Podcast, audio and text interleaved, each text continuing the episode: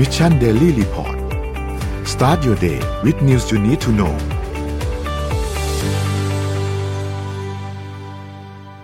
สวัสดีครับยินดีต้อนรับเข้าสู่ Mission Daily Report ประจำวันที่ 15 กันยายน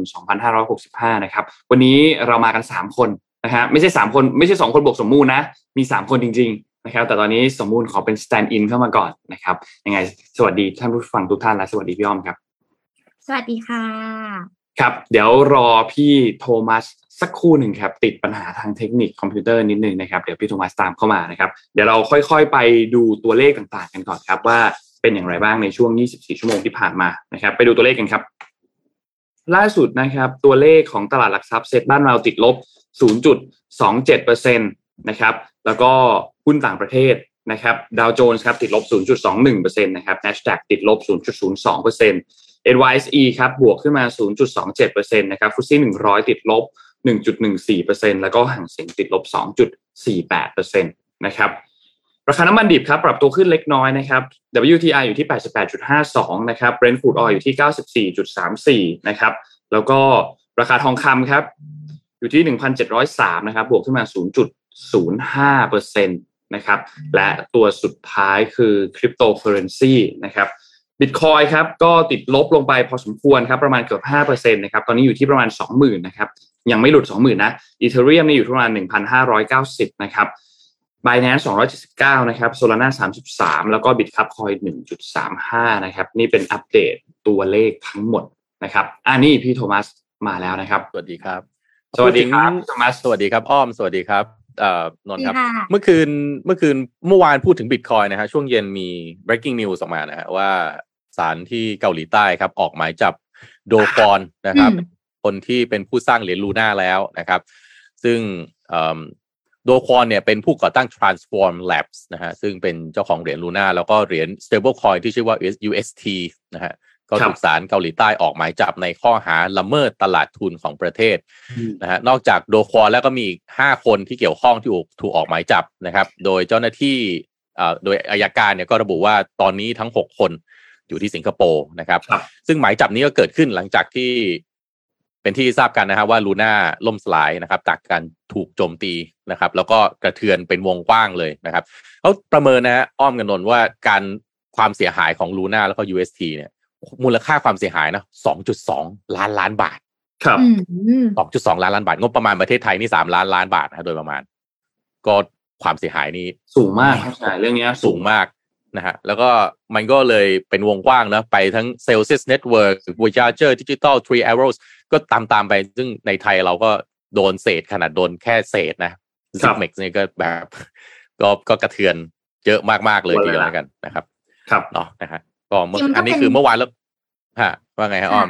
มันมันเหมือนมันเป็นจุดเริ่มต้นของโฟโมเหรียญเหมือนกันค่ะ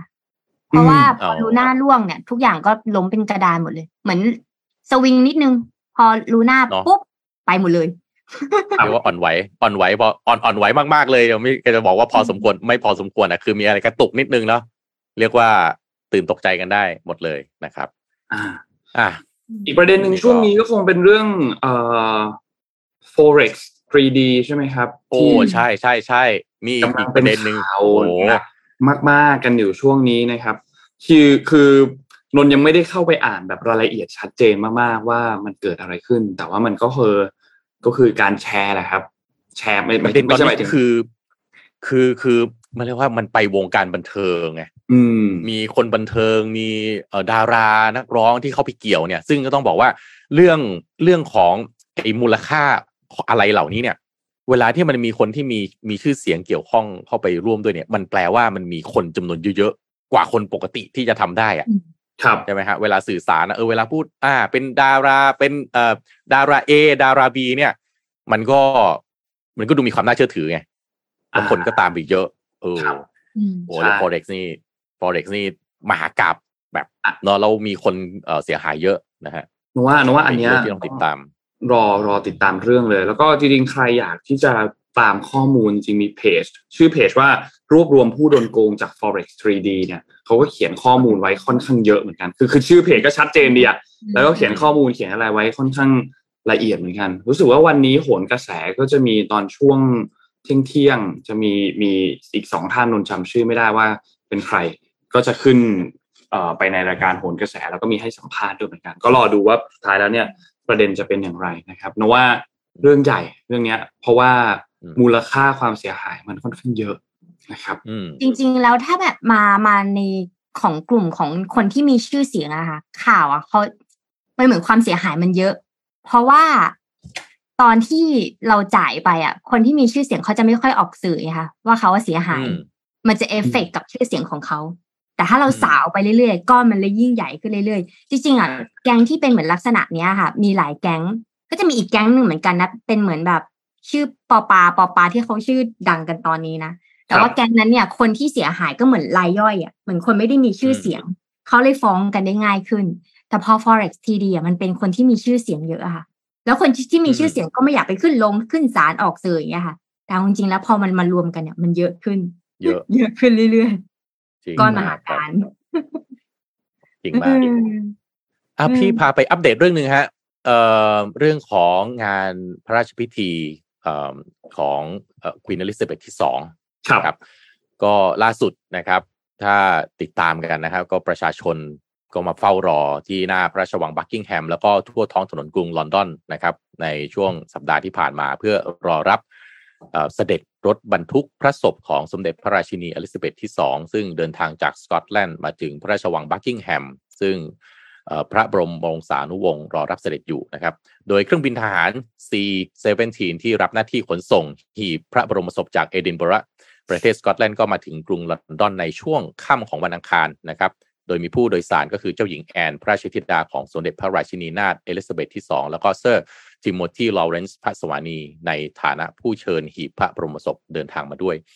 ก็รายงานข่าวก็ระบุว่าหีบพระบรมศพนั้นจะตั้งอยู่ห้องโบRoom ในพระราชวังบักกิงแฮมนะครับแล้วก็ในวันพุธที่ผ่านมาก็มีการเคลื่อนย้ายออกไปดำเนินพิธีแห่ขบวนพระบรมศพ ซึ่งสมเด็จพระเจ้าชาลส์ที่ 3 ก็เป็นผู้ทรงนำขบวนไปยังเวสต์มินสเตอร์ฮอลล์ซึ่งเป็นสถานที่ประดิษฐานพระบรมศพนะครับ แล้วก็จะเปิดประตูต้อนรับประชาชนที่ต้องการเข้ามาถวายสักการะวันละ 23 ชั่วโมง โดยจะมีเจ้าหน้าที่ทหารจากสำนักพระราชวังทำการอารักขาตลอดเวลา มีการคาดการณ์กันนะครับ ว่าจะมีประชาชนหลายหมื่นคนเดินทางมายังเวสต์มินสเตอร์ เพื่อเป็นส่วนหนึ่งของพิธีนี้ ก่อนที่จะมีการจัดพระราชพิธีบรมศพในวันจันทร์ที่ 19 กันยายนที่จะถึงนี้ที่มหาวิหารเวสต์มินสเตอร์ ก่อนที่จะมีการเคลื่อนหีบพระบรมศพไปยังพระราชวังวินด์เซอร์ เพื่อประกอบพิธีฝังข้างหลุมฝังพระศพของเจ้าชายฟิลิป พระราชพระราชสวามี ผู้สิ้นพระชนม์เมื่อเดือนเมษายนที่แล้วต่อไปนะครับ ซึ่ง สำหรับการฝังพระบรมศพของควีนอลิซาเบธที่สองนะครับ มีผู้เชี่ยวชาญนะครับออกมาบอกว่าการฝังพระบรมศพจะถูกฝังพร้อมเครื่องประดับเรียบง่ายเพียงแค่ 2 ชิ้นที่ทรงสวมใส่เป็นประจำ ก็คือแหวนอภิเษกสมรสวงเล็กเป็นทองเกลี้ยง แล้วก็ต่างหูไข่มุกแค่หนึ่งคู่เท่านั้นนะครับ โดยอ้างคำรายงานเนี่ยอ้างคำเปิดเผยของลิซ่าเลวินสันหัวหน้าฝ่ายการตลาดและการสื่อสารของสถาบัน Natural Diamond Council ที่ระบุว่าเป็นที่คาดการว่าพระบรมศพของสมเด็จพระบรมราชินีนาถเอลิซาเบธที่ 2 ผู้ที่มีจริยวัตรนอบน้อม แล้วก็ถ่อมพระองค์ แล้วก็เป็นผู้ที่รักความเรียบง่ายนะครับจะไม่ได้ทรงสวมใส่เครื่องอัญมณีล้ำค่า แบบที่ประเมินค่าไม่ได้นะครับขณะที่จะถูกฝังตามพิธีราชประเพณีที่อนุสรสถานพระเจ้าจอร์จที่ 6 ซึ่งเป็นโบสถ์เล็กอีกแห่งหนึ่งที่อยู่ภายในโบสถ์เซนต์จอร์จนะครับ โดยเชื่อว่าจะพระบรมศพจะสวมใส่เพียงพระธำมรงค์วงเล็กนะครับ แล้วก็ต่างหูไข่มุกคู่เล็กอีกหนึ่งคู่เท่านั้น ซึ่งจริง ๆ แล้วเนี่ยคอลเลกชันอัญมณีสะสมส่วนพระองค์ของควีนอลิซาเบธที่2เนี่ยประกอบด้วยเครื่องเพชรทองมากกว่า 3,300 ชิ้นนะครับ เข็มกลัดต่างหูแหวนนะครับ ก็ไม่ได้ถูกเอามาใช้ก็อาจจะถูก เอาไปเก็บไว้ที่พระราชวังบักกิงแฮมในด้านของการตรวจ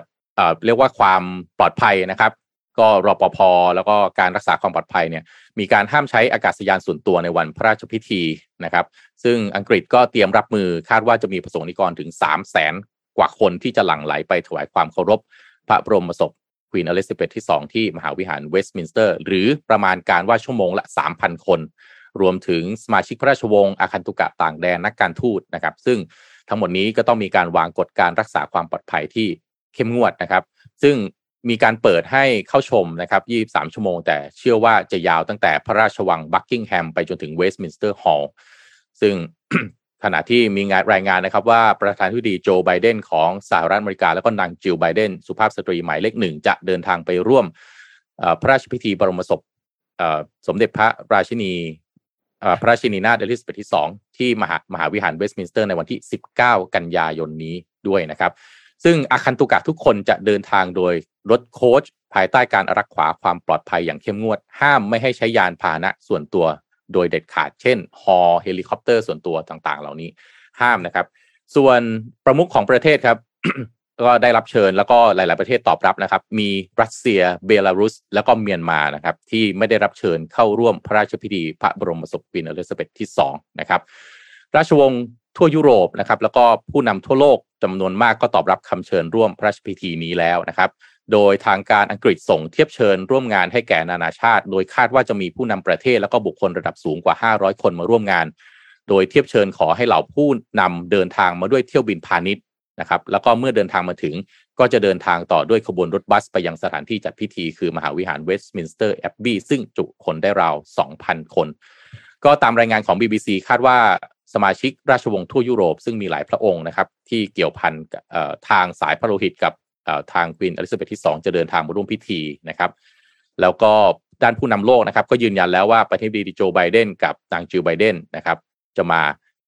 หลายฝ่ายจับตาดูว่าโจไบเดนจะเชิญโดนัลด์ทรัมป์มาร่วมด้วยหรือไม่นะครับ แต่เป็นไปได้ว่าเนื่องจากว่าจำนวนผู้แทนที่ถูกจำกัดนะครับ ก็เป็นไปได้ว่าอดีตประธานาธิบดีทั้งหลายจะไม่ได้มีโอกาสเข้าร่วมพระราชพิธีนี้นะครับ ส่วนผู้นำในเครือจักรภพอังกฤษทั้งหมดก็คาดว่าจะเข้าร่วมทั้งหมดนะครับไล่ตั้งแต่จาซินดาอาร์เดนนะครับจากนิวซีแลนด์จัสตินทรูโดจากแคนาดา แล้วก็ท่านอื่นๆนะครับ ส่วน ประธานาธิบดียุนซอกยอลนะครับทางฝั่งเอเชียนะครับสีจิ้นผิงนะครับท่านต่างๆ เหล่านี้ก็คือตอบรับทั้งหมดอย่างที่บอกไปว่ามี 3 ประเทศนะครับ ที่ไม่ได้รับเชิญก็คือรัสเซียเบลารุส แล้วก็เมียนมา ซึ่งความสัมพันธ์ก็อย่างที่ว่านะครับ ตอนนี้มีปัญหาอยู่นะครับอะนี่ก็เป็นอัปเดตนะครับ เรื่องของพระราชพิธีบรมศพที่กำลังมีมีอยู่นะครับ อืมถือว่าเป็นงานใหญ่แล้วก็เป็นที่น่าจับตา เป็นแล้วก็จะมีความเป็นกลิ่นการเมืองเล็กๆมีว่าใครมีจะได้ไปแล้วก็ไม่ได้ไปบ้างเนาะครับ อืมใช่อืมอืมวันนี้แบ็กกราวด์จริงพี่อ้อมเปลี่ยนไป ใช่ค่ะ เพราะว่าอยู่ญี่ปุ่นค่ะอ่าอยู่ญี่โอ้ปุ่นยอิจฉามากเลย เดี๋ยวเดี๋ยวเราจะต้องมาคุยกันนะฮะว่าอ้อมอ้อมเข้าไปญี่ปุ่นยังไงนะครับ เราจะได้ก๊อปปี้บ้างนะครับ เพราะเราก็อยากไป เพราะว่าค่าเงินญี่ปุ่นตอนนี้โอ้โหน่าไปเที่ยวเหลือเกิน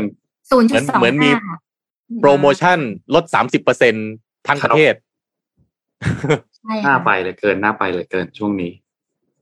เนาะไหนๆอันนี้อยู่โตเกียวป่ะฮะก็อ้อมอยู่โตเกียวหรือว่าอยู่เมืองอะไรใช่นะค่ะอยู่โตเกียวอยู่โตค่ะเกียวด้วยโอ้โอ้ยเดี๋ยวตอนนี้เขามีโตเกียวเกมโชว์อยู่นะ ใช่ใช่ไหมฮะเพราะเสร็จจากนี้อ้อมจะไปงานนี้แหละ พอแล้วปิดเครื่องไม่ละอิจฉาไม่ไม่อยากคุยด้วยแล้วไม่คุยแล้วไม่คุยแล้วเออเออ ต้องมางานนี้อะถึงจะได้เชิญครับเข้าได้ อ่า โอเคอืมไหนๆก็มาถึงญี่ปุ่นแล้วอ้อมก็จะมาพูดนวัตกรรมหนึ่งที่ชื่อ เอางี้ดีกว่า เวลาที่เราประชุมเนี่ย เราไม่อยากได้ยินเสียงคนอื่นมาแทรกในหูฟังของเรา เราก็เลยจะใช้ไมโครโฟน ใช่ไหมเออเราจะใช้เอียร์โฟนใช่ไหมคะครับอ่าหรือพวกน้อยแต่ใช้อย่างนี้อืมใช่ แต่ว่าเวลาเวลาพูดเนี่ย คนอื่นก็จะได้ยินเราพูดไงถ้าเราไม่ได้มีห้องประชุมส่วนตัวของเราเองครับเลยมีนวัตกรรมหนึ่งนะคะ ของบริษัทญี่ปุ่นนะที่ชื่อว่า Mu Talk ค่ะ อ่า ภาพขึ้นมาเลย Mu Talk เนี่ย เปิดตัวนะคะ ไมค์ไร้สายที่จะทำให้คนรอบข้างเนี่ย ไม่ได้ยินเสียงของเรา เวลาเราจะพูดอะไรก็ตามนะคะ แถมช่วยลดเสียงรบกวนจากภายนอกด้วย ให้ทายว่าราคาเท่าไหร่ บาทบาทหมื่นบาห้าทหมื่นห้าห้าเอเฮ้ยอไม่นนท์นนท์ราคาเท่าไหร่ไม่น่าถึงนะว่าหลักพัน หลักพันกี่พันกี่พันกี่พันห้าพันหกพัน ใช่ ราคาอยู่ที่ห้าพันสามร้อยกว่าบาทค่ะ แม่นไหมอือะถ้าห้าพันนี่น่าซื้อ เพราะว่าสมมุติอืมเวลาไปนั่งประชุมอยู่ใช่ไหมบางทีอ่าสมมตินั่งสตาร์บัคเนี่ยใช่ไหมฮะเออเราซูมเนี่ยประชุมซูมอยู่เนี่ยลำบากใจเหมือนกันนะ เวลาคุยต้องเราแบบต้องตะโกนเนี่ย เกรงใจอะเกรงใจคนอื่นใช่เออใช่ ถึงแม้เวลาที่เราใส่เนี่ยมันจะคล้ายกับการฟอกฟันก็ตามนะคะ ทุกคน แต่ว่ามันเป็น มันไม่ได้กัดฟันนะคะจริงมันเป็นมากที่ครอบหัวไปอีกทีหนึ่งแล้วก็พูดในนั้นนะคะ ซึ่งเอ่อเขาเนี่ยเปิดสั่งจองล่วงหน้า จริงๆว่าอ้อมว่าในงานเกมโตเกียวเกมโชว์น่าจะมีด้วยเพราะมันมี VR มาพ่วงด้วยนะคะครับโดยเปิดจองล่วงหน้าตั้งแต่วันที่ 2 กันยานี้นะคะ แล้วก็เริ่มวางจำหน่ายเนี่ยเดือนพฤศจิกายนของปีนี้นะคะ สมมติว่าอย่างที่พี่โทมัสบอกเลยว่าเวลาที่เราจะไปชุมซุมต่อให้เราจะเบลอข้างหลังแล้วใส่หูฟังแล้วแต่คนอื่นก็จะได้ยินเสียงของเราอยู่ดี และเราสามารถที่จะทำงานที่ร้านกาแฟก็ได้นะคะ หรือสามารถพูดคุยอะไรก็ได้ที่เป็นความลับ และที่สำคัญเลยคือ เวลาที่เราจะเล่นเกมออนไลน์ไงเออ นี่คือจริงๆแล้วต้นตำรับของบริษัทเนี้ยมันเป็นบริษัทเกมเขามีทั้ง VR อ๋อมีทั้งที่แบบคอนโทรลเสียง แล้วเราสามารถที่จะเล่นเกมได้นะคะ ที่สำคัญเลยคืออามัมันใช้งานง่าย เพราะว่ามันมีที่ครอบหัว แล้วก็แค่เอาปากเนี่ยมาจ่อเหมือนในไม้นะคะสำคัญเลยก็คือ เวลาเราตะโกนนะคะคนอื่นจะไม่ได้ยิน จริง ๆ มันจะมีคลิปวิดีโอนะเขาตะโกนแบบด่าแบบบ้าอย่างพูดอย่างเงี้ยอ่าเวลาด่าเพื่อนเล่นเกม อย่าดึงดิอย่าดึงเราอาจจะใช้คำพูดสุภาพแบบนั้น แต่เราก็ครัไม่บรู้ว่าในเรื่องของความเป็นจริงเราไม่จะพูดไม่สุภาพงี้เหรอฮะความเป็นจริงมันก็ไม่สุภาพงี้ฮะคุยกับเพื่อนอะ มันไม่มีหรอกครับแหมจริงก็ตามนั้นแหละครับ พูดสั้น ๆ ไม่ได้มันต้องมีคำสร้อยต่อ อย่าดึงจุดอย่าจุดดึงเออเออเอออะไรอย่างนั้นครับ สามารถลดเสียงที่เล็ดลอดออกไปได้ประมาณ20เดซิเบลค่ะ20เดซิเบลนี่ก็คือน่าจะดังเหมือนกันนะ ถึงแม้เราจะพูดในสถานที่เงียบๆอย่างคาเฟ่เนี่ย เราก็ไม่ได้ยินเสียงตัวเอง หมายถึงว่าเราพูดออกไปเราถึงแม้จะเงียบมากเวลาเราพูดออกไป เราจะยังไม่ได้ยินแม้กระทั่งเสียงของตัวเองเลยอะค่ะ และที่สำคัญคือ อย่างเสียงกรี๊ดที่แบบร้องดังมากๆ เนี่ยก็จะสามารถลดเสียงได้ประมาณ 30 เดซิเบลนะคะ ถ้าเกิดใครสนใจ เวลาจะประชุมหรือเล่นเกมที่บ้านก็ได้นะคะ 5,300 กว่าบาทนะคะ ตั้งแต่พฤศจิกายนอ่านี่นี่พี่แนะนำนะนี่เอาเอารูปมีะเอาเอารูปนี้ขึ้นมาอะรูปที่มีทั้ง VR แล้วก็ไอ้ที่ครอบฟันเนี่ยนะฮะพี่แนะนำนะฮะต่อไปนะฮะคนผลิตนะครับ คุณทำเป็นหมวกกันน็อกหมวกกันน็อกไปเลยฮะ จบนะฮะครอบไปทั้งหัวฮะเพราะดูสภาพแล้ว ดูดิฮะ มันเหลือพื้นที่อะไรบนหัว มันแทบไม่เหลือพื้นที่บนหัวแล้วฮะ นะใส่หมวกกันน็อกไปเลยนะครับ จบ และถ้าเรานะฮะเห็นนะส่วนใหญ่จะเป็นผู้ชายเล่นใช่ไหมคะแต่อ้อมอะเคยไปใส่ของพวกเนี้ย หัวหลวมนะหัวเราเล็กไง อ่า มันใหญ่ มันจะใหญ่กว่ามันเลยหน้าเรามาแล้วอะไรอย่างเงี้ยค่ะเดี๋ยวถ้าอืมวันนี้เจออยากจะบอกเขานะว่าเปลี่ยนเป็นหมวกกันน็อกจะดีอืมามกเอาเอาเอาขอโทษนะ คือด้วยดีไซน์ในปัจจุบันตอนนี้เนี่ยฮะ ไปนั่งใส่ดีไซน์แบบนี้ใน Starbucks นี่ ขอโทษนะฮะดูน่ากลัวมากน่ากลัวเหมือนกันนะครับดูว่ามันเป็นพ่นแมลงหลุดมาจากหลุดมาจากไหนหรือเปล่านะฮะคือฟังก์ชันฟังก์ชันดีมากใช่ฟังก์ชันนี้ให้สิบเต็มสิบเลยอืมดีไซน์กับเอาลุกอืมยังอาจจะต้องเป็นแก้ไข question อะไร mark เยนิดอะนึงนะฮะยังแบบเอาเอาว่าถ้าพี่เดินไปพี่ไม่กล้านั่งใกล้ๆอะพี่ต้องขยับห่างไปสักสองโต๊ะกลัวเขาฟอกฟันอยู่เออมันเหมือนจริงชอบวันจริงๆนะๆมันเหมือนจริงๆมันเหมือนจริงๆมันเหมือนจริง เออๆอะเราพามาดูเรื่องต่อไปครับ เรื่องที่น่าสนใจอีกเรื่องหนึ่งจริงๆตอนนี้มีเมื่อกี้มีที่อังกฤษใช่ไหมครับงั้นขอไปแตะที่อังกฤษนิดนึงแล้วเดี๋ยวจะพามาอีกจุดหนึ่งก็คือที่อังกฤษเนี่ยมีเพิ่งมีการประกาศตัวเลขเงินเฟ้อในเดือนสิงหาคมออกมาเมื่อวานนี้นะครับ ซึ่งก็ต่ำกว่าที่คาดการไว้ก่อนหน้านั้นเขาคาดการตัวเลขเงินเฟ้อที่อังกฤษเนี่ยอยู่ที่ประมาณ 10.2%นะครับแต่สุดท้ายแล้วตัวเลขออกมาอยู่ที่ 9.9%นะครับซึ่งถ้าเทียบกับเดือนเดือนก่อนหน้านี้อยู่ที่ 10.1%เนี่ยก็ถือว่าตัวเลขนี้ดีขึ้น แต่ก็ต้องบอกว่า 9.9%เนี่ยก็ยังเป็นตัวเลขที่สูงอยู่ดีนะครับ เพราะว่าคือเงินเฟ้อในเดือนสิงหาคมเนี่ยนะครับ มันมีการปรับขึ้นจากเดือนกรกฎาคมที่ 0.5%ซึ่งมันต่ำกว่าที่ตลาดคาดการณ์กันเล็กน้อยนะครับ ถ้าเทียบกันเป็นรายเดือน นะครับขณะที่เงินเฟ้อพื้นฐานถ้าหากว่าเราไม่นับรวมพวกแบบราคาอาหารพลังงานเครื่องดื่มแอลกอฮอล์ยาสูบเนี่ยนะครับจะอยู่ที่ 6.3%นะครับซึ่งมันก็เพิ่มเดือเพิ่มขึ้นมาจากเดือนก่อนหน้าเนี่ย 0.8%ซึ่งก็เป็นไปตามที่คาดการณ์ของตลาดนะครับ โดยทางด้านของสำนักงานสถิติแห่งชาติเนี่ยเขาก็บอกว่าปัจจัยหลักๆ ที่ทำให้เงินเฟ้อมันเริ่มชะลอตัวลงมากที่สุดในช่วงนี้เนี่ยมันคือเรื่องราคาพลังงานที่มันปรับตัวลดลง นะครับ แต่ปัจจัยที่ทำให้เงินเฟ้อยังคงอยู่ในระดับที่สูงอยู่เนี่ยมันคือเรื่องของราคาอาหารนะครับ เพราะฉะนั้นปัจจัยเรื่องราคาอาหารเองก็ยังส่งผลต่อเรื่องของเงินเฟ้อค่อนข้างเยอะเหมือนกันนะครับ ทีนี้สิ่งที่สหราชอาณาจักรเจอที่อังกฤษเจอในช่วงนี้เนี่ยคือวิกฤตค่าค่าครองชีพนะครับ อาหารพลังงานราคาพุ่งสูงขึ้นอย่างรวดเร็วนะครับ แล้วก็การปรับขึ้นค่าจ้างเองเนี่ยก็ยังอยู่ในระดับที่มันค่อนข้างต่ำ แล้วก็ล่าช้ากว่าตัวเลขของเงินเฟอ้อที่มันไปแล้วเนี่ยนะครับ ในสัปดาห์ที่ผ่านมาเนี่ยถ้าใครจำได้ในช่วงที่ลิสทรัสนายกมนตรีคนใหม่ขึ้นมาเนี่ย เราจะเห็นประโยคประโยคนึงเลย ที่ลิสทรัสพูดเลยคือเขาเนี่ยมีการออกตัวเขาเรียกว่าเป็น stimulus package มาตัวหนึ่งนะครับที่จะช่วยบรรเทาวิกฤตเรื่องของค่าครองชีพนะครับกำหนดเลยบอกว่าค่าไฟแต่ละครัวเรือนเนี่ยจ่ายค่าไฟเฉลี่ยไม่เกิน 2,500 ปอนด์ต่อปี นะครับ ก็ถ้าคิดเป็นเงินไทยก็ประมาณแบบ2,500ปอนด์ก็เกือบก็แสนหนึ่งอะประมาณแสนบาทนะครับ เป็นระยะเวลา2ปีนะครับ ส่วนภาคธุรกิจจะอุดหนุน6เดือนนะครับครัวเรือนอุดหนุน2ปีนะ แต่ธุรกิจ6เดือนนะครับนักวิเคราะห์ก็บอกว่าเนี่ยอันเนี้ยไอ้นโยบายตัวเนี้ยที่เป็นนโยบายอุดหนุนราคาพลังงานเนี่ย มันเป็นเป็นเงินก้อนใหญ่มากนะครับ ถ้าคิดเป็นเงินเนี่ยประมาณ 1.3 แสนล้านปอนด์นะครับ ไม่น้อยเลยนะครับ แล้วก็โอเคอะเอาละตัวเลขเงินเฟอ้อที่ออกมาล่าสุดเนี่ยมันอาจจะต่ำลงเหนือเออต่ำกว่าที่คาดการณ์กันเล็กน้อย แต่ต้องบอกว่า 9.9 ยังอยู่ในเลขเป็นตัวเลขที่สูงมากอยู่นะครับเหนือกว่ากรอบที่เขาต้องการไปเยอะมากแหละนั่นหมายความว่าหลังจากนี้ Bank of England BOE เนี่ยก็ต้องมีการปรับขึ้นอัตราดอกเบี้ยแน่นอนแหละนะครับในสัปดาห์หน้าที่เขาจะมีการประชุมกันนะครับแต่จะขึ้นเป็นเท่าไหร่ อันเนี้ย คนก็กำลังพูดคุยกันอยู่ แต่ตัวเลขที่ถูกพูดถึงมากที่สุดในหน้าข่าวตอนนี้ รวมถึงในตลาดทุนตอนนี้เนี่ย คนพูดถึงเรื่อง 0.75%นะครับว่าน่าจะขึ้นดอกเบี้ยในอัตราเท่านี้นะครับ ก่อนหน้านี้เนี่ยเขาเคยประเมินนะว่า ในปีเนี้ยของสหราชอาณาจักรเนี่ย ตัวเลขเงินเฟอ้อที่จะสูงที่สุดเลยเนี่ยคือ 13.3%นี่คือคนที่ประเมินนี่คือ Bank of England นะครับ แต่ว่าเดือนล่าสุดมันออกมาที่ 9.9%ก็หวังว่าหลังจากนี้จะเป็นขาลงของเงินเฟอ้อที่อังกฤษแล้วนะครับ เพราะว่าถ้าไม่ลงเนี่ยก็อาจจะต้องมีการทบทวนมาตรการต่างๆ ทบทวนการประมาณการต่างๆ อีกนะครับแล้วก็รวมถึงเรื่องของมาตรการการอุดหนุนราคาพลังงานเองก็ทำให้ต้องมีการทบทวนตัวเลขของเงินเฟ้อกันอีกครั้งหนึ่งด้วยนะครับเพราะมันก็จะเข้าไปส่งผลเหมือนกันเพราะว่ามาตรการการอุดหนุนราคาพลังงานเนี่ยก็ส่งผลกับตัวเนี้ยทางอ้อมพอสมควรเหมือนกันนะครับ นี่ก็เป็นอีกข่าวหนึ่งที่ต้องบอกว่า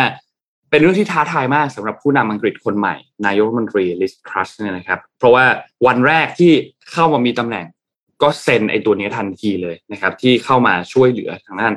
วิกฤตของพลังงานโดยตรงเลยนะครับรอติดตามดูนะนว่าอันนี้เป็นเป็นเป็นอันหนึ่งที่น่าสนใจ อีกจุดหนึ่งครับ คือ ช่วงเนี้ยเขามีพิธีใช่ไหมครับที่อังกฤษอย่างที่พี่โทมัสมาเล่าให้ฟังเมื่อกี้ใช่ไหมครับแต่อีกจุดหนึ่งที่น่าจับตามองคือวันนี้ครับ วันนี้เนี่ย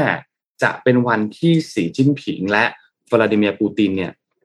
พบกันครับ และจะมีการหารือกันหลาย ๆ ประเด็นนะครับ เมื่อวานนี้เนี่ยสีจิ้นผิงเดินทางออกมานะครับ ก็เป็นการเขาเรียกว่าเอ่อเป็นเป็น การเดินทางออกมาเยือนต่างประเทศเนี่ยครั้งแรกนับตั้งแต่ช่วงโควิดด้วยนะครับฝั่งของรัสเซียเองก็เช่นเดียวกันนะครับมีการเดินทางออกมาเหมือนกันนะครับ ประธานาธิบดีของทั้งจีนแล้วก็รัสเซียเนี่ยมีกำหนดการที่จะพบกันในวันนี้วันที่ 15 กันยายนที่อุซเบกิสถานนะครับเป็นการร่วมมือ SCO นะครับหรือว่าการประชุมองค์การความร่วมมือเซี่ยงไฮ้นะครับก็แน่นอนแหละคงมีหลายประเด็นร่วมที่จะต้องหารือร่วมกันนะครับไม่ว่าจะเป็นประเด็นระดับนานาชาติ รวมถึงกรณีของยูเครน และกรณีของไต้หวันนะครับเมื่อวานนี้โฆษกด้านนโยบายระหว่างประเทศนะครับ ประจำรัฐบาลรัสเซียเนี่ยก็ออกมาพูดถึงนะครับ บอกว่าในการประชุมครั้งนี้เนี่ยผู้นำรัสเซียเนี่ยจะพบกับผู้นำอีกหลายชาติ ไม่ว่าจะเป็นอินเดีย ปากีสถาน ตุรกีอิหร่าน แต่ว่ากำหนดการที่สำคัญที่สุดก็จะหนีไม่พ้นทางด้านสีจิ้นผิงผู้นำของจีนนะครับ แล้วก็บอกว่าทางการจีนเนี่ยมีความเข้าใจรัสเซียเป็นอย่างดีนะครับ อันนี้โฆษกรัสเซียพูดนะ แล้วก็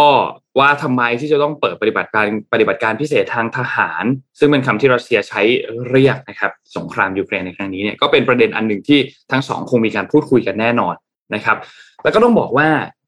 ในสถานการณ์โควิด ซึ่งที่จีนเองก็ยังซีเรียสกับเรื่องนี้มากๆนะครับ การที่เราจะได้เห็นภาพของผู้นำทั้งจีนแล้วก็รัสเซียมาพบกัน รวมถึงในภาวะสงครามของยูเครนรัสเซียด้วยเนี่ย ก็เป็นภาพที่หาดูยากนะ โดยเฉพาะอย่างยิ่งในช่วงเนี้ยหายากมากๆนะครับ เพราะว่าสีจิ้นผิงเองไม่ได้ออกมาเยือนต่างประเทศเนี่ยในรอบเนี่ยสองปีแล้วนะครับวลาดิเมียเนี่ยอันนี้เป็นการออกจากรัสเซียเป็นครั้งที่สามนับตั้งแต่มีสงครามยูเครนเนี่ยนะครับ ก็คิดว่าอันนี้เป็นจุดหนึ่งที่น่าสนใจมาก เพราะว่าปัจจุบันนี้เนี่ยนะครับจีนคือผู้ที่ซื้อน้ำมันรัสเซียรายใหญ่ที่สุดนะครับอืมและก็คนก็มองด้วยว่า จริงๆ แล้วการที่จีนซื้อน้ำมันรัสเซียเนี่ยไม่ใช่คุณซื้อเอาเงินไปแลกของ แต่มันเป็นการเอาเงินไปสนับสนุนสงครามยูเครนด้วย ถ้ามองในอีกมุมอ้อมๆ เพราะว่าคนพยายามที่จะแบนก๊าซพลังงานแบนน้ำมันจากรัสเซียใช่ไหมครับ ซึ่งแน่นอนแหละจีนรัสเซียเองก็พยายามที่จะกระตุ้นการซื้อขายระหว่างกันมากขึ้นนะครับ ผ่านทางตัวท่อส่งก๊าซจากรัสเซียไปยังจีนนะครับ แต่ว่ายังไงก็ตามในการประชุมครั้งเนี้ย เขาสื่อก็ถามแหละว่าจะมีประเด็นนี้ด้วยไหมแต่ว่าการพบกันในครั้งนี้จะไม่มีการลงนามในข้อตกลงพลังงานนะครับ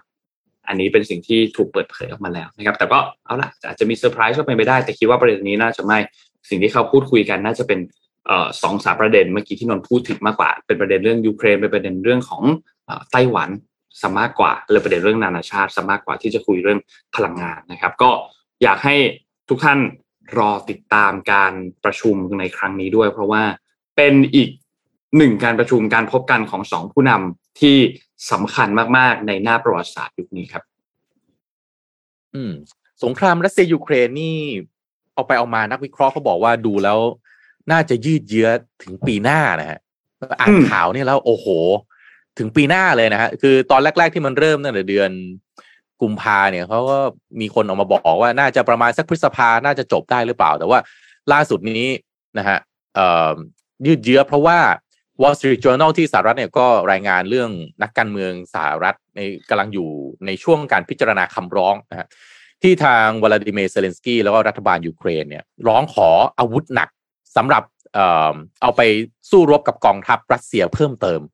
ครับไอ้อาวุธหนักที่ว่าเนี่ยนะฮะรวมถึงจรวด ทางยุทธวิธีทัพบกนะหรืออันนี้ตัวย่อคือ ATACMS นะฮะซึ่งมันเอาไว้บรรจุในรถยิงจรวดไฮมาร์สแล้วก็ M270 นะฮะซึ่ง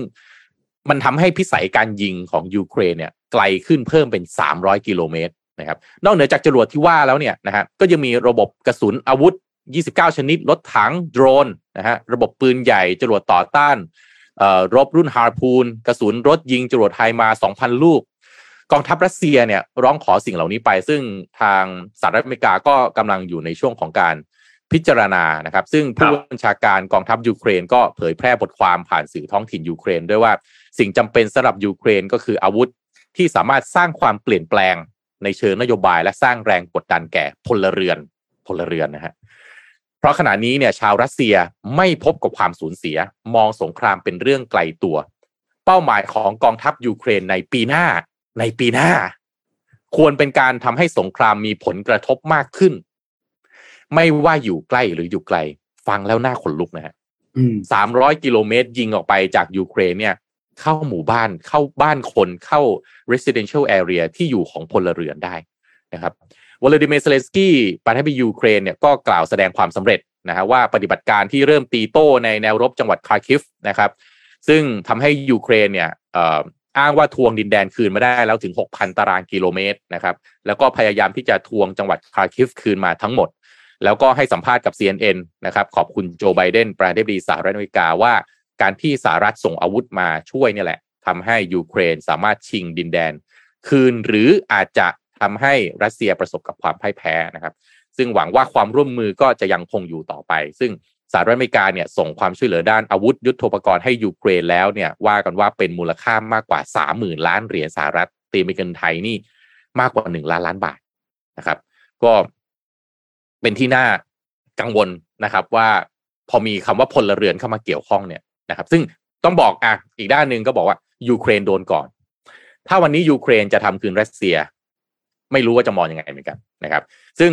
เมื่อวานนี้ฮะ วลาดิเมียร์เซเลนสกี้ประธานาธิบดียูเครนก็เอาธงชาติยูเครนกลับสู่ทุกเมืองนะครับ แล้วก็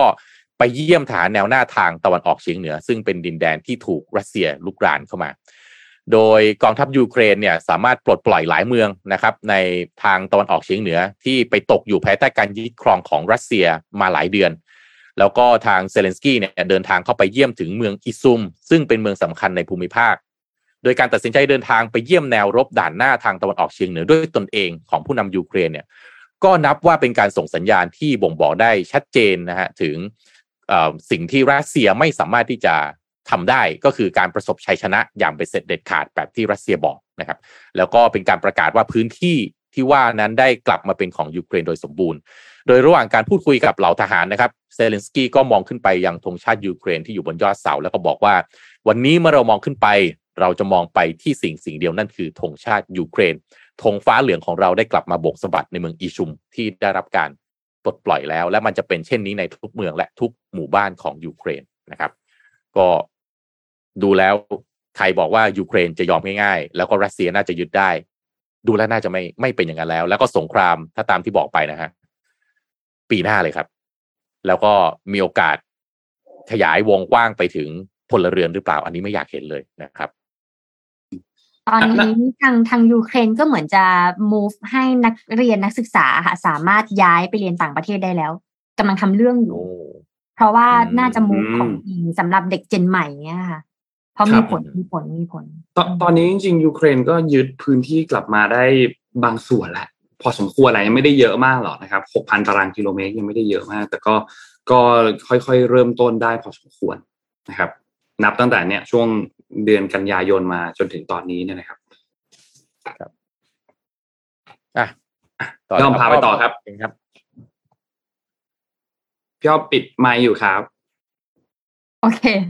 พอดีว่าจะพามาข่าวหนึ่งค่ะ เกี่ยวกับความจำความจำเกิดจากอะไร ให้ทายความจำเออ ความจำเกิดจากเกิดจากสมอง เออ สมองก็จะมีการเห็นใช่ไหมคะ หรือได้ยินต่างๆ เก็บมาเป็นความจำใช่ไหมคะ แต่ล่าสุดมีนักวิจัยได้ทำการรีเสิร์ชมาว่า เราสามารถมีอะไหล่อุปกรณ์ที่สามารถมาทดแทนความจำของมนุษย์ได้แล้วค่ะ เออ น่าสนใจนะคะ ก็คือถ้าไม่แพงพี่ขอซื้อคนแรกเลย เพราะว่า อันนี้ต้องเข้าใจเลยว่าเพราะปกติแล้วอะมนุษย์เราอะจะมีความจำที่จำกัดนะ มันมีก้อนที่เป็นความจำระยะสั้น กับก้อนที่เป็นความจำระยะยาว แต่ว่าถ้ามาวันหนึ่งยิ่งเราอายุเติบโตขึ้นมาเรื่อยๆค่ะสมมติว่าเราอายุร้อยปีอย่างเงี้ยเราจะจำได้ไหมว่าอาหารมื้อแรกที่เรากินช่วงเจ็ดขวบเป็นยังไงบ้าง มื้อแรกที่เรากินในวันนั้นอ้อมพี่จะบอกให้นะเรื่องใหญ่ของผู้ชายทุกคนในเรื่องความจำคืออะไรไหมครับจำเรื่องอะไรเกี่ยวกับแฟนเนี่ยครับ ชอบสีอะไรชอบกินอะไรไปดูหนังวันแรกก็เมื่อไหร่วันนั้นคือวันไหนอะไรอย่างเงี้ยมีผลกับชีวิตมหาศาลนะฮะทำเป็นเล่นไปนะฮะวันขอเป็นแฟนวันแรก วันวาเลนไทน์ครั้งแรกปีแรกวันเกิดตัวเองตัวเองจำได้เปล่าวันนี้วันอะไรขนลุกนะฮะขนลุกจริงครับฮะมันจะเป็นอาการแบบว่าร้อนๆ แต่ว่าก็เหงื่อแตกแล้วก็หนาวไปในตัวเพราะมีการขนลุกใช่ไหมคะซึ่งเอออันนี้น่าสนใจ ซึ่งแต่แต่ว่าตอนนี้เขากำลังพัฒนาอยู่นะ เพราะว่าเหมือนเขากำลังจบ เหมือนปริญญาเอกอย่างเงี้ยค่ะเขาก็เลยทำงานวิจัยขึ้นมาแล้วเขาบอกว่างานวิจัยอันนี้เนี่ย มันชื่อว่าการเปลี่ยนเฟสในวานาวานาเดียมไดออกไซด์หรือที่เรียกว่า VO VO2 อะค่ะ ซึ่งไอตัวนี้เนี่ยมันจะมีการ มันจะมีการระเหย เหมือนเก็บความจำได้แล้วก็สามารถระเหยได้ เหมือนเป้าหมายของนักศึกษาคนนี้เขาบอกว่า เอ๊ะ เราจะทำยังไงให้เราสามารถจำได้มากกว่าเดิม หรือว่ามีอุปกรณ์ที่สามารถที่จะเก็บข้อมูลของของเราได้มากขึ้น และไอ้ข้อมูลเหล่านี้ประเด็นก็คือคอมพิวเตอร์ส่วนใหญ่อะค่ะ เวลาเก็บข้อมูลเนี่ยมันจะต้องเป็นฮาร์ดไดรฟ์ใช่ไหมคะมี storage เหมือนหรือว่ามีกล่องเก็บข้อมูลและหลังๆ จะเริ่มเป็น cloud ขึ้นมาแล้ว แต่เราจะทำยังไงให้เราสามารถเก็บข้อมูลได้ทำงานได้เร็วได้ และที่สำคัญเลยคือ ไม่ใช้อุปกรณ์ที่เยอะ ซึ่งตอนนี้ที่เขาพัฒนาออกมาค่ะ ข้อมูลจำได้ แค่สามชั่วโมงค่ะ อุปกรณ์อะไรอันนี้นะคะ สามารถจำได้แค่สามชั่วโมง และสามารถคาดการได้ว่าในอนาคตจะมีเหตุการณ์อะไรได้บ้างภายในไม่เกินสามชั่วโมงนี้ค่ะ จนหายไป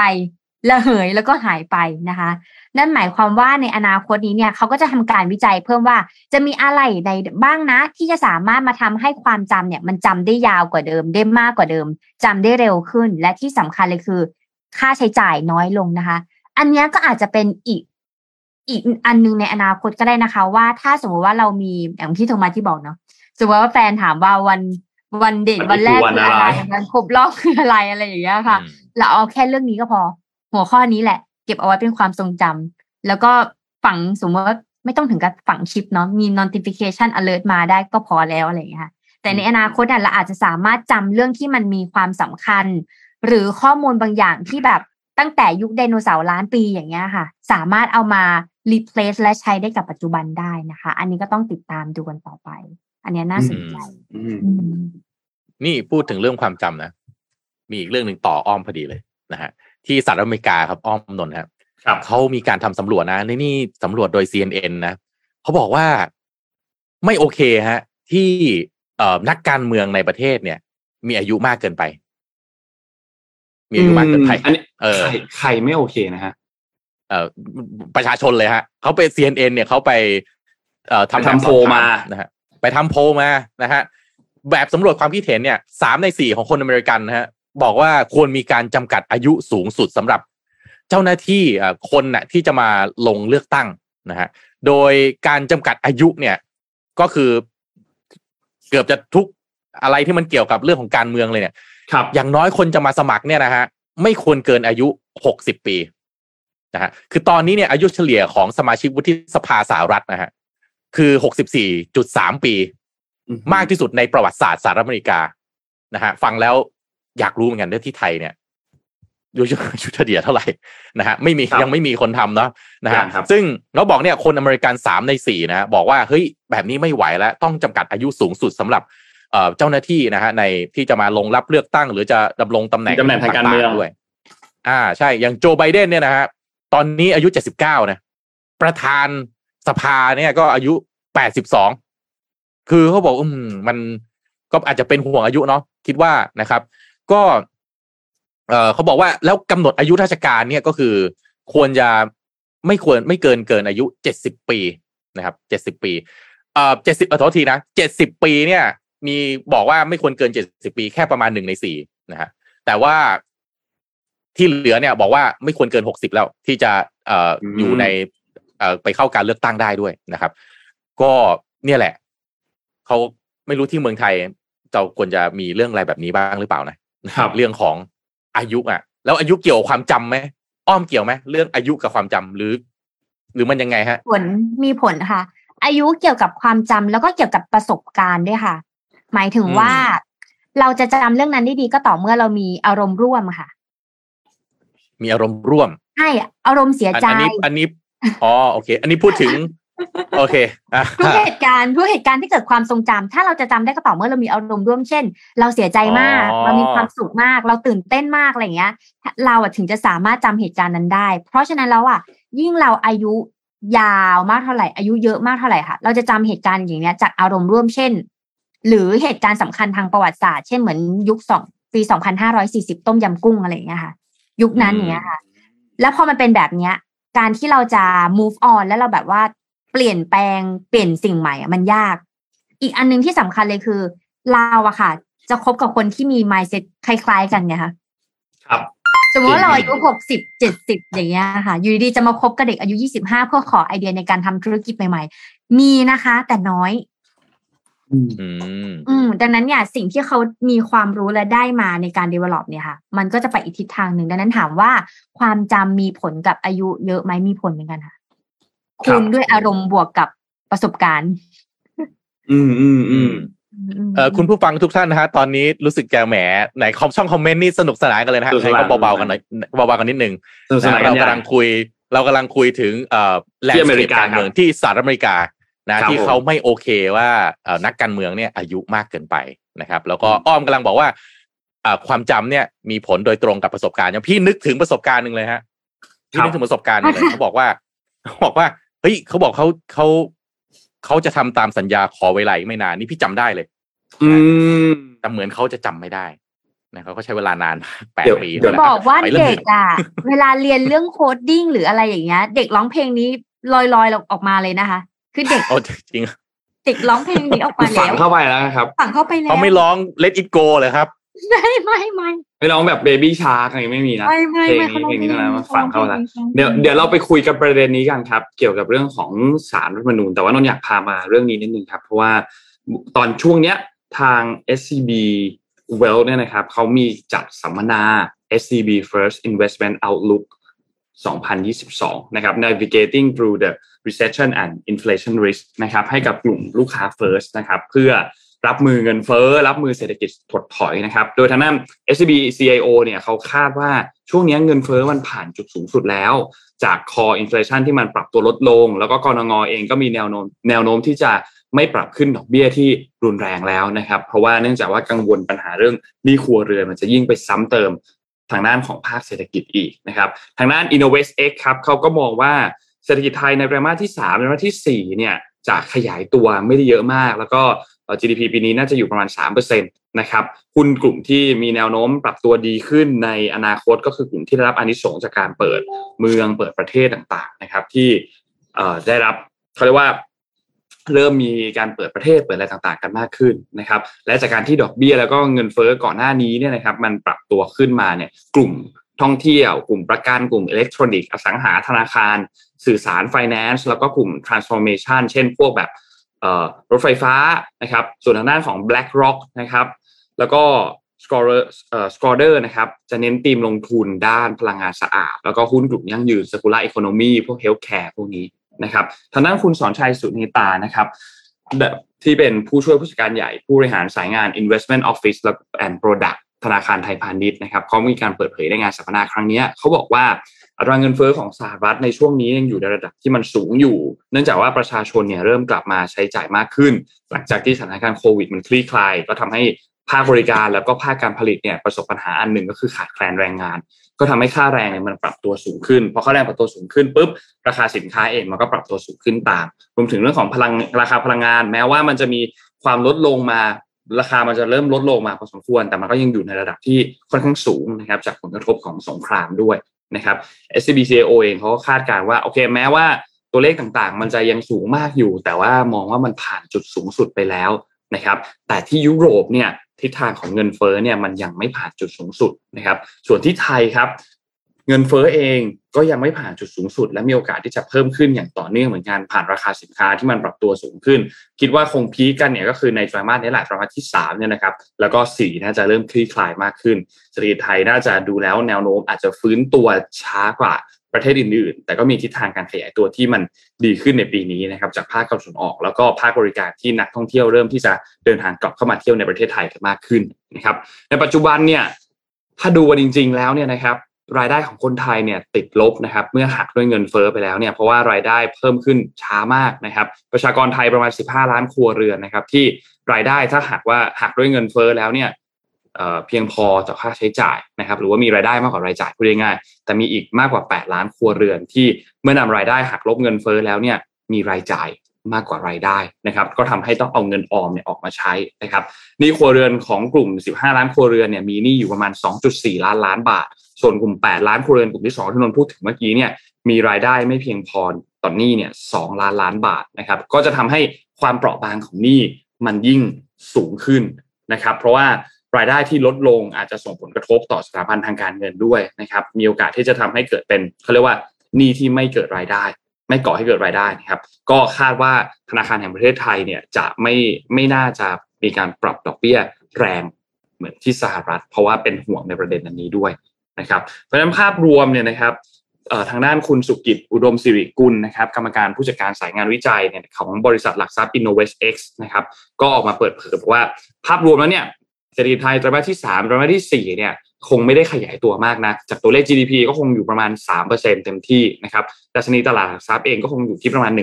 1,650 จุดนะครับแล้วก็มีกรอบอาจจะเคลื่อนไหวไปได้ถึง 1,750 จุดนะครับอาจจะได้อานิสงส์จากเม็ดเงินของต่างประเทศนะครับทั้งนี้ทั้งนั้นเนี่ย sector ที่ราคาหุ้นปรับตัวเป็นบวกเนี่ยนะครับ ก็จะมีกลุ่มท่องเที่ยว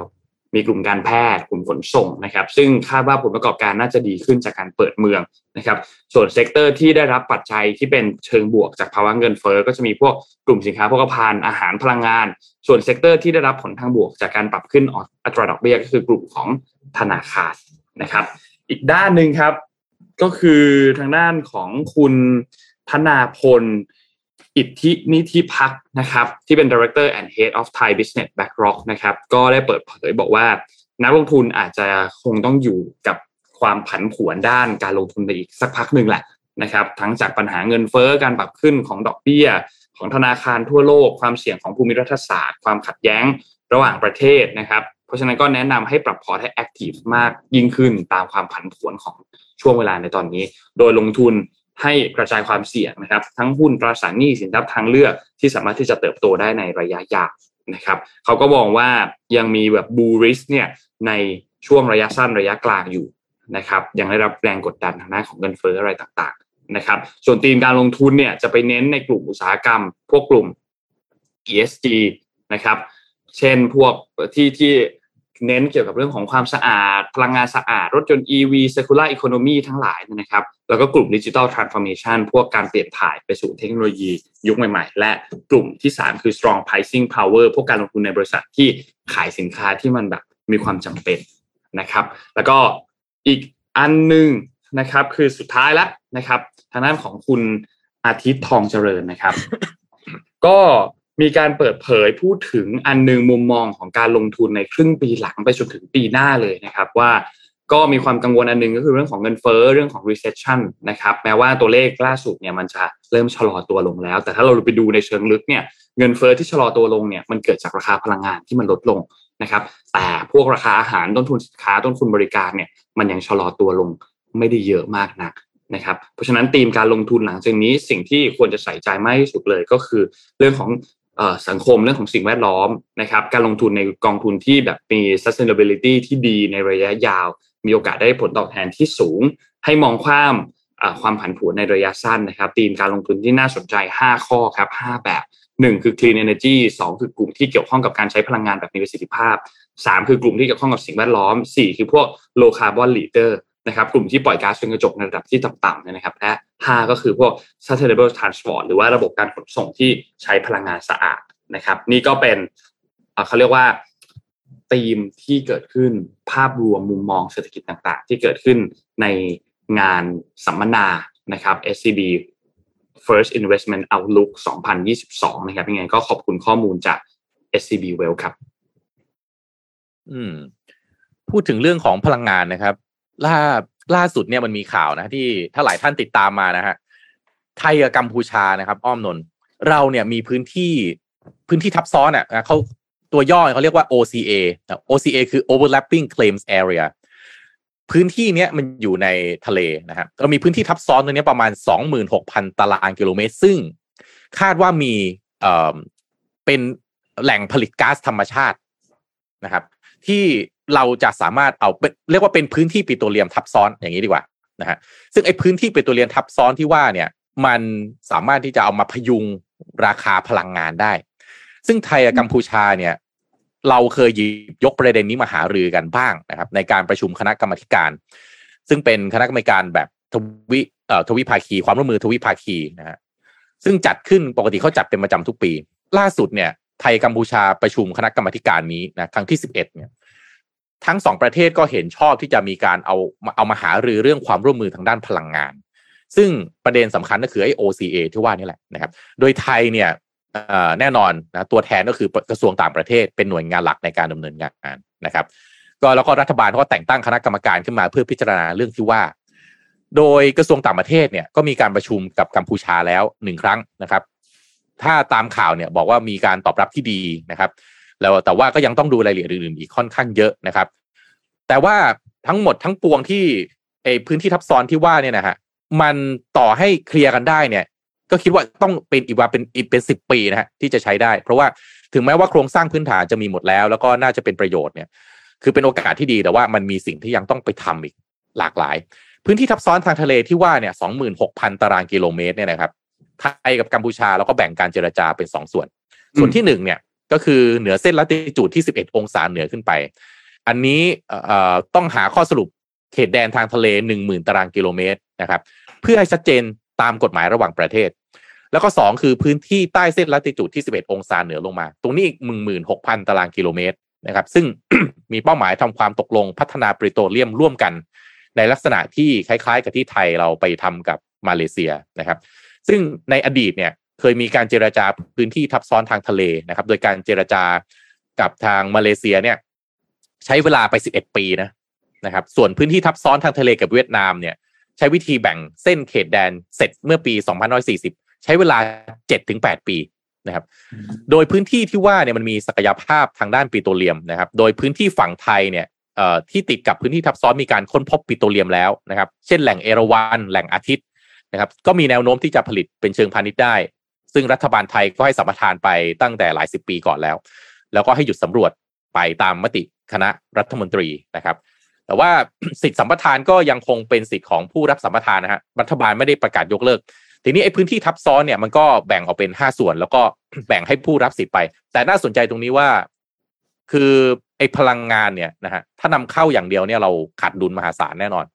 นะครับเพราะฉะนั้น ไอ้ความมั่นคงทางด้านพลังงานเนี่ยมันก็ต้องเกิดจากการที่เราค้นพบแหล่งทางพลังงานใหม่ๆด้วย ซึ่งตอนนี้ถ้าไปฟังประเทศอื่นๆเนี่ยไปเรื่องของเอ่อนิวเคลียร์นะครับเตาไอ้พลังงานไฟฟ้าจากนิวเคลียร์ประเทศไทยเราเรายังไม่มีการพูดคุยเรื่องนี้นะครับ เพราะฉะนั้นการเอ่อไอ้พื้นที่พลังงานแหล่งพลังงานในอนาคตเหล่านี้เนี่ยก็เป็นสิ่งที่อาจจะมาช่วยพยุงนะฮะความมั่นคงทางด้านพลังงานของไทยเราได้ในอนาคต พี่ไปพาไปข่าวหนึ่งแล้วกันนะฮะนิดหนึ่งนะครับ เอ่อศรีลังกานะครับศรีลังกานี่ก็ เราก็ติดตามเนาะเราก็รู้ว่าเป็นประเทศที่มีปัญหาในเชิงเศรษฐกิจอย่างมากนะใกล้เคียงกันแบงก์รับนะครับ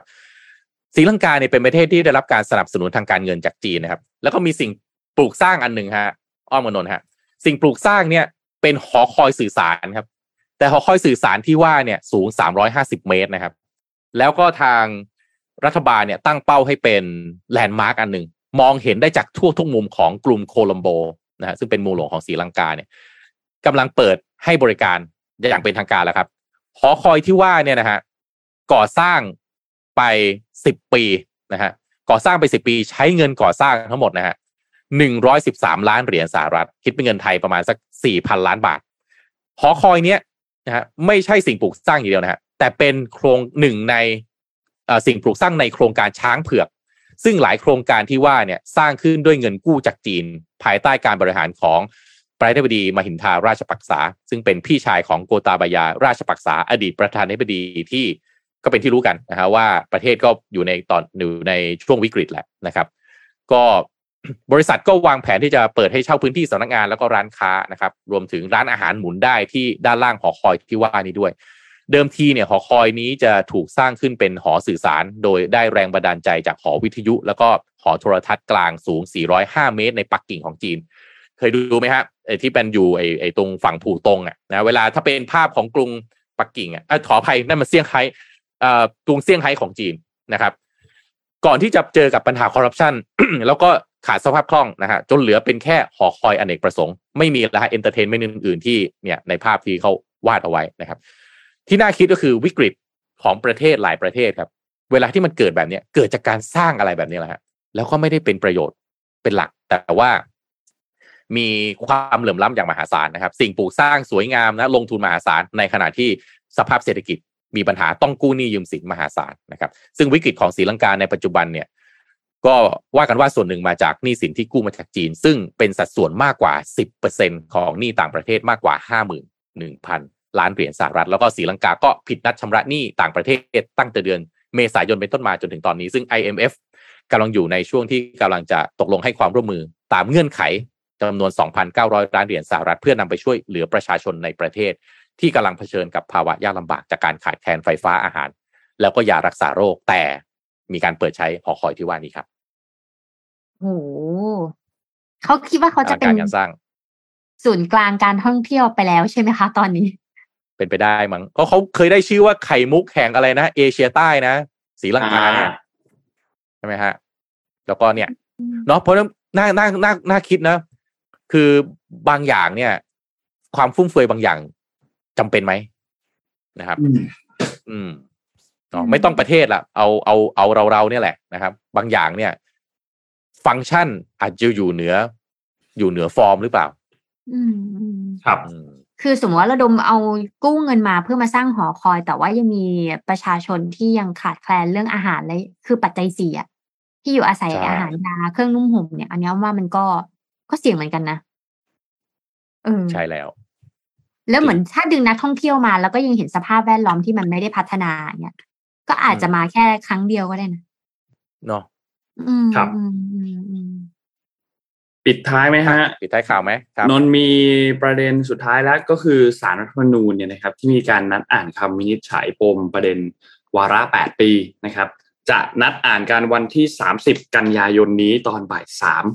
นะครับ ว่าสุดท้ายแล้วเนี่ยวาระการดำรงตำแหน่งนายกรัฐมนตรีของนายกเนี่ยจะสิ้นสุดตามมาตรา 170วรรคสองแล้วก็มาตรา 158วรรคสี่หรือเปล่านะครับพูดง่ายๆคือซีนารีโอ ของเรื่องนี้ที่จะออกมาได้เนี่ยหลักๆ แล้วเนี่ยมีเพียงแค่สามทางเท่านั้นแหละนะครับ ประเด็นของเรื่องนี้ก็คือเริ่มนับวาระวันไหนนั่นเองนะครับ ถ้าสมมุติว่าเริ่มนับวาระตั้งแต่วันที่ 24 สิงหาปี 57 เนี่ยนะครับนั่นหมายความว่าพลเอกประยุทธ์เนี่ยจะพ้นจากตำแหน่งนายกทันทีนะครับ แล้วก็คอรมอก็พ้นหน้าที่ทางคณะด้วยเช่นเดียวกันนะครับ ซึ่งพลเอกประยุทธ์เนี่ยก็จะยังคงเป็น รักษาการนายกต่อไปนะครับ แม้ว่าจะพ้นพ้นตำแหน่งนายกทันทีแล้วเนี่ยแต่ยังคงเป็นรักษาจนจนกว่าจะมีนายกคนใหม่ขึ้นมา ซึ่งนายกคนใหม่ขึ้นมาเนี่ยก็จะต้องเลือกจากทั้งสภาเนี่ยนะครับ ว่าในบัญชีพรรคการเมืองที่มีอยู่เนี่ยมีใครอยู่อีกบ้าง ซึ่งหลักๆก็จะมีทั้งหมด 5 ท่านนะครับ ที่ยังสามารถที่จะดำรงตำแหน่งได้หนึ่งในนั้นก็จะมีคุณชัดชาติเหมือนกัน แต่คิดว่าคุณชัดชาติคงเป็นตำแหน่งผู้ว่าอาจจะต้องตัดชื่อนี้ออกไปก็จะมีอีก 4 ชื่อนะครับ ซึ่ง ทางสสแล้วก็สวก็จะต้องโหวตเลือกนายกกันอีกทีหนึ่งแล้วก็ตั้งคอรมอขึ้นใหม่ ไปจนถึงสิ้นสุดวาระในอายุของสภาในช่วงเดือนมีนาปีหน้าเนี่ยนะครับ แต่ถ้าหากว่าเซนอร์ที่ 2 คือเริ่มนับวาระกันตั้งแต่ 6 เมษา60 นะครับ ก็คือเริ่มประกาศใช้วันที่ประกาศใช้รัฐธรรมนูญนะครับนั่นหมายความว่าสภาก็จะไปสิ้นสุดเนี่ยมีนา 66 แล้วก็ค่อยมีการเลือกตั้งกันใหม่อีกครั้งหนึ่งนะครับ ซึ่งนายกก็ยังคงเป็นพลเอกประยุทธ์ต่อนะ หลังจากที่มีการตัดสินเนี่ยนะครับจนกระทั่งมีการเลือกตั้งใหม่ ซึ่งถ้าหากว่าสมมติเลือกตั้งใหม่แล้วพลเอกประยุทธ์ก็ยังได้นายกได้เป็นนายกอีก จะสามารถดำรงตำแหน่งได้เนี่ยจนถึง 6 เมษายน 68 นะครับ ก็จะครบวาระพอดีนะครับ ส่วนซีนารีโอสุดท้ายคือ ถ้าเริ่มนับตั้งแต่ปี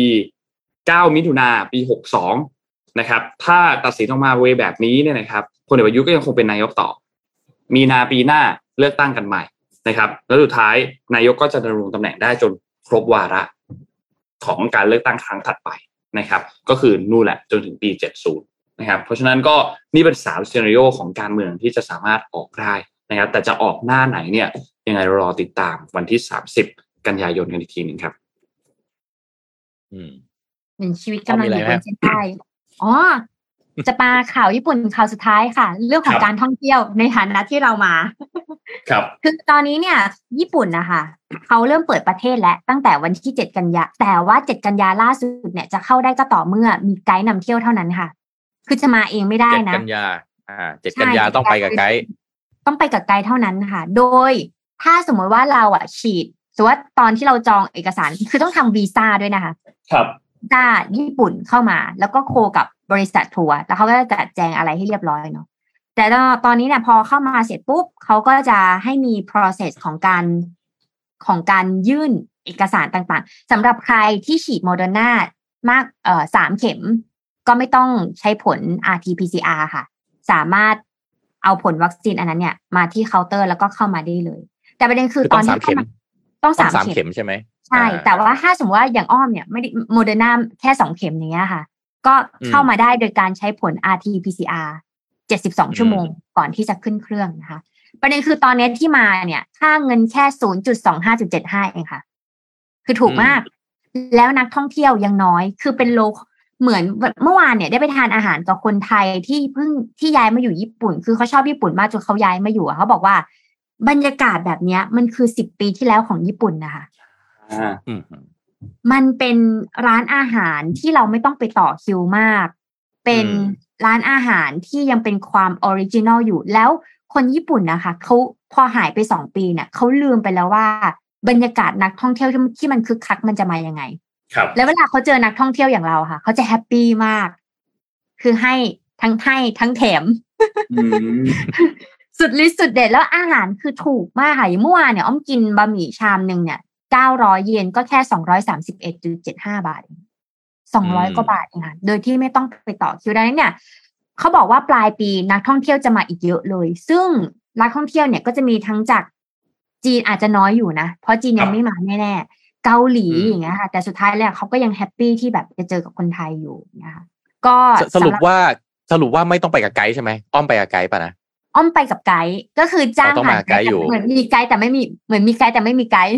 แต่ประเด็นโอเคคือตอนที่อ้อมมาในงานนี้เนี่ยอ้อมมาในงานในนามของงานโตเกียวเกมโชว์ค่ะ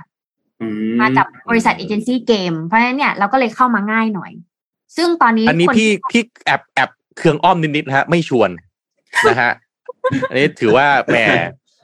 ตอนแรกไม่รู้ว่าจะได้ด้วยเพราะว่าจองทุกอย่างหมดแล้วแต่ว่าวีซ่าเพิ่งได้วันศุกร์ที่แล้วค่ะ คือจองทุกอย่างแล้วถ้าเกิดวีซ่าไม่ได้วันศุกร์นี่คือแบบอะไม่ได้ก็ไม่เป็นไรก็ได้แล้วก็มาเลยอย่างเงี้ยค่ะ ก็ก็อ๋อแต่ว่าก็แต่มันยังขอวีซ่าเนาะเพ ราะมันต้องขอวีซ่าใช่ไหมมันมันไม่เหมือนใช่ค่ะต้องขอวีซ่าอ่ามันไม่ใช่ฟรีวีซ่าก็คือเราต้องตรวจ rt pcr ก่อน แล้วไปขอวีซ่าหรือขอวีซ่าก่อนให้ได้แล้วก่อนบินก็ตรวจ rt pcr เจ็ดสองชั่วโมง ขอวีซ่าก่อนประเด็นคือก่อนที่ขอวีซ่าต้องจองทุกอย่างไว้แล้วด้วยนะโอ้ใช่มีความเสี่ยงหน่อยคือมันมีความเสี่ยงเสี่ยงหน่อยสูงนะ เราต้องที่อยู่ที่พักอ่าตั๋วเครื่องบินและเราขอวีซ่านะ แล้วถ้าเกิดเราอ๋อจองหมดแล้วแล้ววีซ่าไม่ผ่านก็คือจบเหมือนกันเพราะฉะนั้นความน่าจะเป็นที่มันจะได้สูงสุดอะคือไกด์อะค่ะ หรือไปในนามโอเคบริษัทที่เป็นกรุ๊ปๆอย่างเงี้ยค่ะ จะได้มากที่สุดอ่เลยา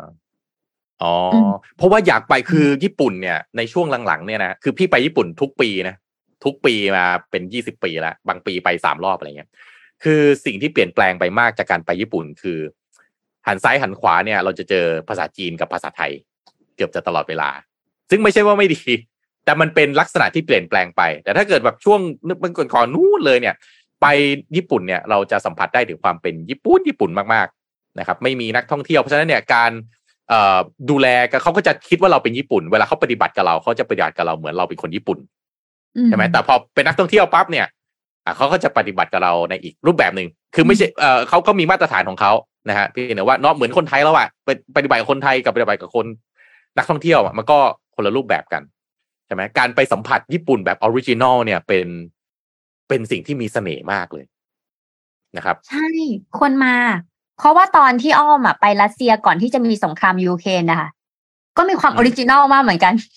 อืมอืมอืมพอเรามาเอาเอาเอามาเสียงไหมฮะเอาเราเนี่ยตอนนี้เรามีคนฟังอยู่พันกว่าเนี่ยนะฮะเราอะป้ายยาทุกคนสิพี่ด้วย คือคิดว่ามีความเสี่ยงแค่ไหนฮะ เดี๋ยวถ้าเกิดเนี่ยฮะจบรายการข่าวพี่กดจองเลยฮะ จองนะ เอ่อเอ่อโรงแรมจองตั๋วเครื่องบินนะฮะ แล้วพี่ไปเลยก็ตอนบ่ายเดี๋ยวนี้ให้รายพี่ให้ชื่อไกด์ดีกว่านะอย่าให้บริษัทไกด์ไปให้เขาจัดการให้เดี๋ยวอะโอเค หลังไมค์มาเลยโอเค เพราะฉะนั้นเราควรจะกัดกระดุมให้ถูกก่อนคือเริ่มที่บริษัทไกด์ก่อนใช่ไหมถูกค่ะ ต้องต้อะองไปที่บริษัทนำทัวร์ก่อน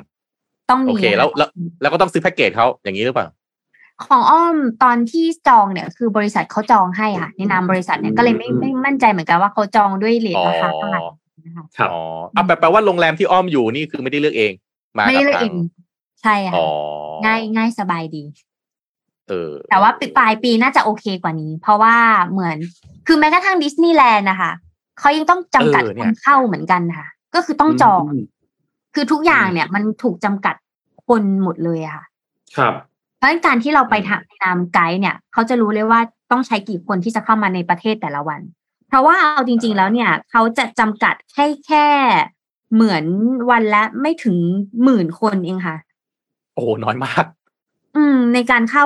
เพราะว่าตัวเลขใหม่เนี่ย ต่อวันเนี่ย ประมาณจำกัดผู้โดยสารขาเข้าตัวเลขใหม่อยู่ที่ห้าหมื่นต่อวันห้าหมื่นใช่ค่ะห้าหมื่นอืมแต่หมายถึงว่าไปดิสนีย์แลนด์นี่คือได้แค่หมื่นหรือยังไงฮะ ไม่รู้เนาะเพราะว่ายังไม่รู้ยังไม่ชัวร์นี่คือกำลังบอกให้เขาจองให้อยู่ว่าได้ไหม คือต้องให้ไกด์อะอืมจัดการให้อืม ทุกอย่างเหมือนกันก็ต้องครับถ้ามาอะไรต้องบอกไกด์เลยค่ะเขาจะช่วยได้ อืมอืมอืมโอเคอะแต่ตอนป้ายยากันไปป้ายยาป้ายยาถูกไปนะคะญี่ปุ่นกันไปแหมอยากไปเหลยเกินญี่ปุ่นอยากไปถูกไปเงินไปถูกไปเงินถูกนี่นี่พี่ขอชวนคุยอีกเรื่องหนึ่งปิดท้ายนะปิดท้ายได้ค่ะเมื่อวานนี้เมื่อวานนี้ตอนเย็นเนี่ยสภาเขาผ่านพรบกยศฉบับใหม่อะรู้จักกยศอ่ากองทุนกู้ยืมเพื่อการศึกษาอยากฟังนะฮะคือสรุปนะฮะคือเกือบทุกบริษัทนะจะมีอันนี้ก็คือ จะมีจดหมายหนึ่งส่งไป แล้วก็บอกว่าพนักงานของบริษัทท่านน่ะ ไม่ได้จ่ายหนี้กยศขอให้ทำเรื่องหักจากเงินเดือนด้วย อันนี้อันนี้ไม่รู้รู้ไหมใครที่เป็นเจ้าของกิจการนะจะรู้ว่าเขาจะมีจดหมายอย่างนี้แล้วเรามีหน้าที่หักเงินแล้วก็ทำจ่ายให้เขาแทน อืม คือมันลำบากกันขนาดนั้นนะนะฮะแต่ล่าสุดเนี่ยนะฮะพรบใหม่ที่ออกมาเนี่ย กู้แล้วไม่มีดอกเบี้ย ไม่มีเบี้ยปรับ ไม่ต้องมีคนค้ำด้วย นี่คือพรบใหม่ที่ เอ่อที่กยศใหม่เอ่ออันใหม่ที่ผ่านมานะฮะ ซึ่งเป็นมาตรา 17 แก้ไขเพิ่มเติมมาตรา 44 ในสัปดาห์ที่ผ่านมานะฮะก็มีการแปรยติมีนู่นมีนี่มีนั่นกันไป เราไม่พูดถึงการเมือง ขออนุญาตไม่เอ่ยชื่อถึงว่าเอ๊ะถูกเสนอโดยสสคนไหนจากพรรคการเมืองไหนจะได้เราจะได้ไม่ไบแอสกันว่าเอ้ยเรื่องนี้มันเป็นยังไงเนี่ย พออภิปรายกันไปเนี่ยฮะก็ได้ข้อสรุปว่าเอ่อให้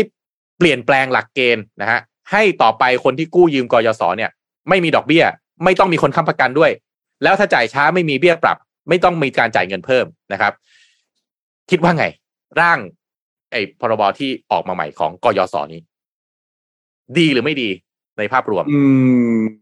จริงๆแล้วกยศเนี่ยมันคือเขามันมีคำพูดอีกคำหนึ่งเขาเรียกว่าอะไรนะพี่โทมัสกองทุนหมุนเวียนไหมครับ คือพูดง่ายๆก็คือ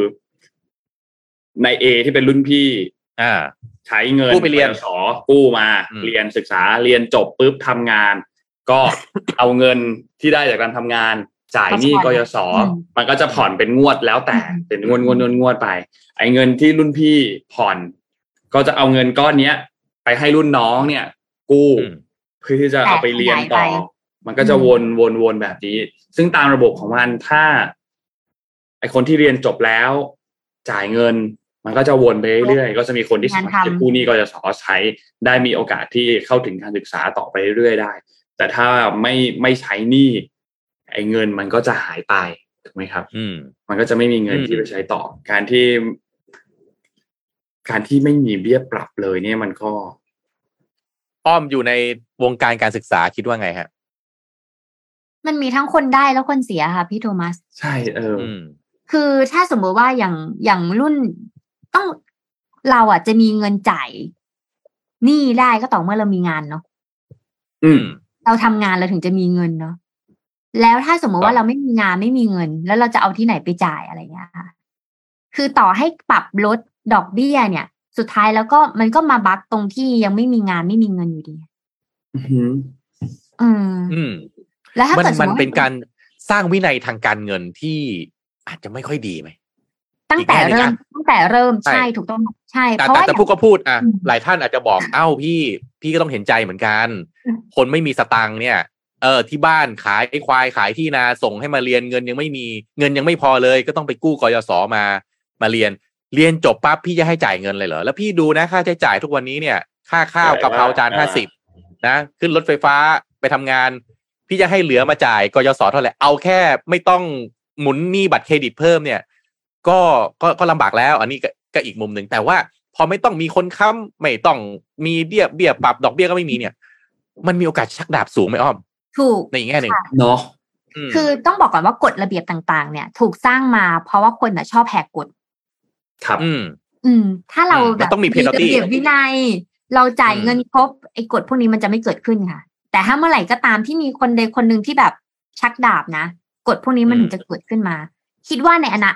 ในเอ่อมาตรการเนี้ย มันก็อาจจะมีสักพักหนึ่งแหละ แต่หลังจากนั้นอะ มันจะปรับสูงขึ้นและทวีขึ้นมากกว่าเดิมอืม คือแล้วมันก็จะสร้างอย่างที่พี่โทมัสบอกเลยค่ะ มันจะสร้างวินัยการเงินที่ไม่ค่อยดี เพราะว่าถ้าถ้าดูใน Netflix เรื่องหนึ่งสารคดีเรื่องการเงินของสหรัฐอเมริกาต้นตำรับอะค่ะการกู้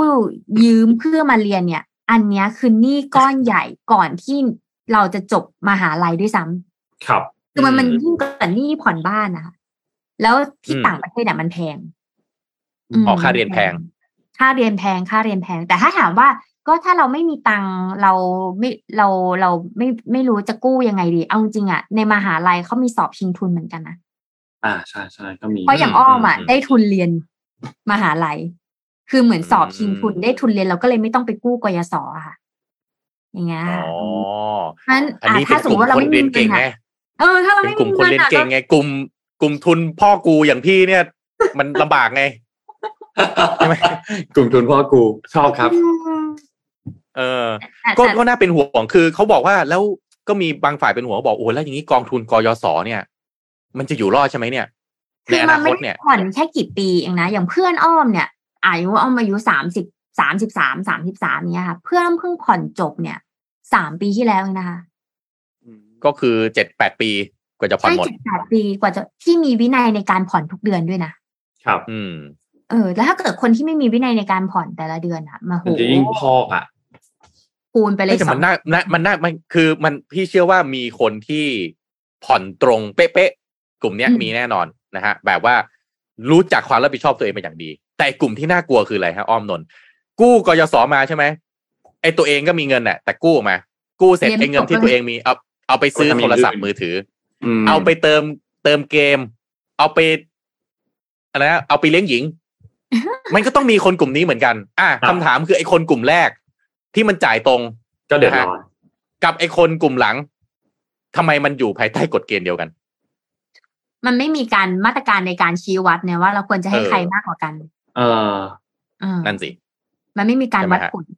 อืมใช่อืมต้องเข้าใจว่ากยศเองก็ก็ให้ผ่อนนานมาก แล้วก็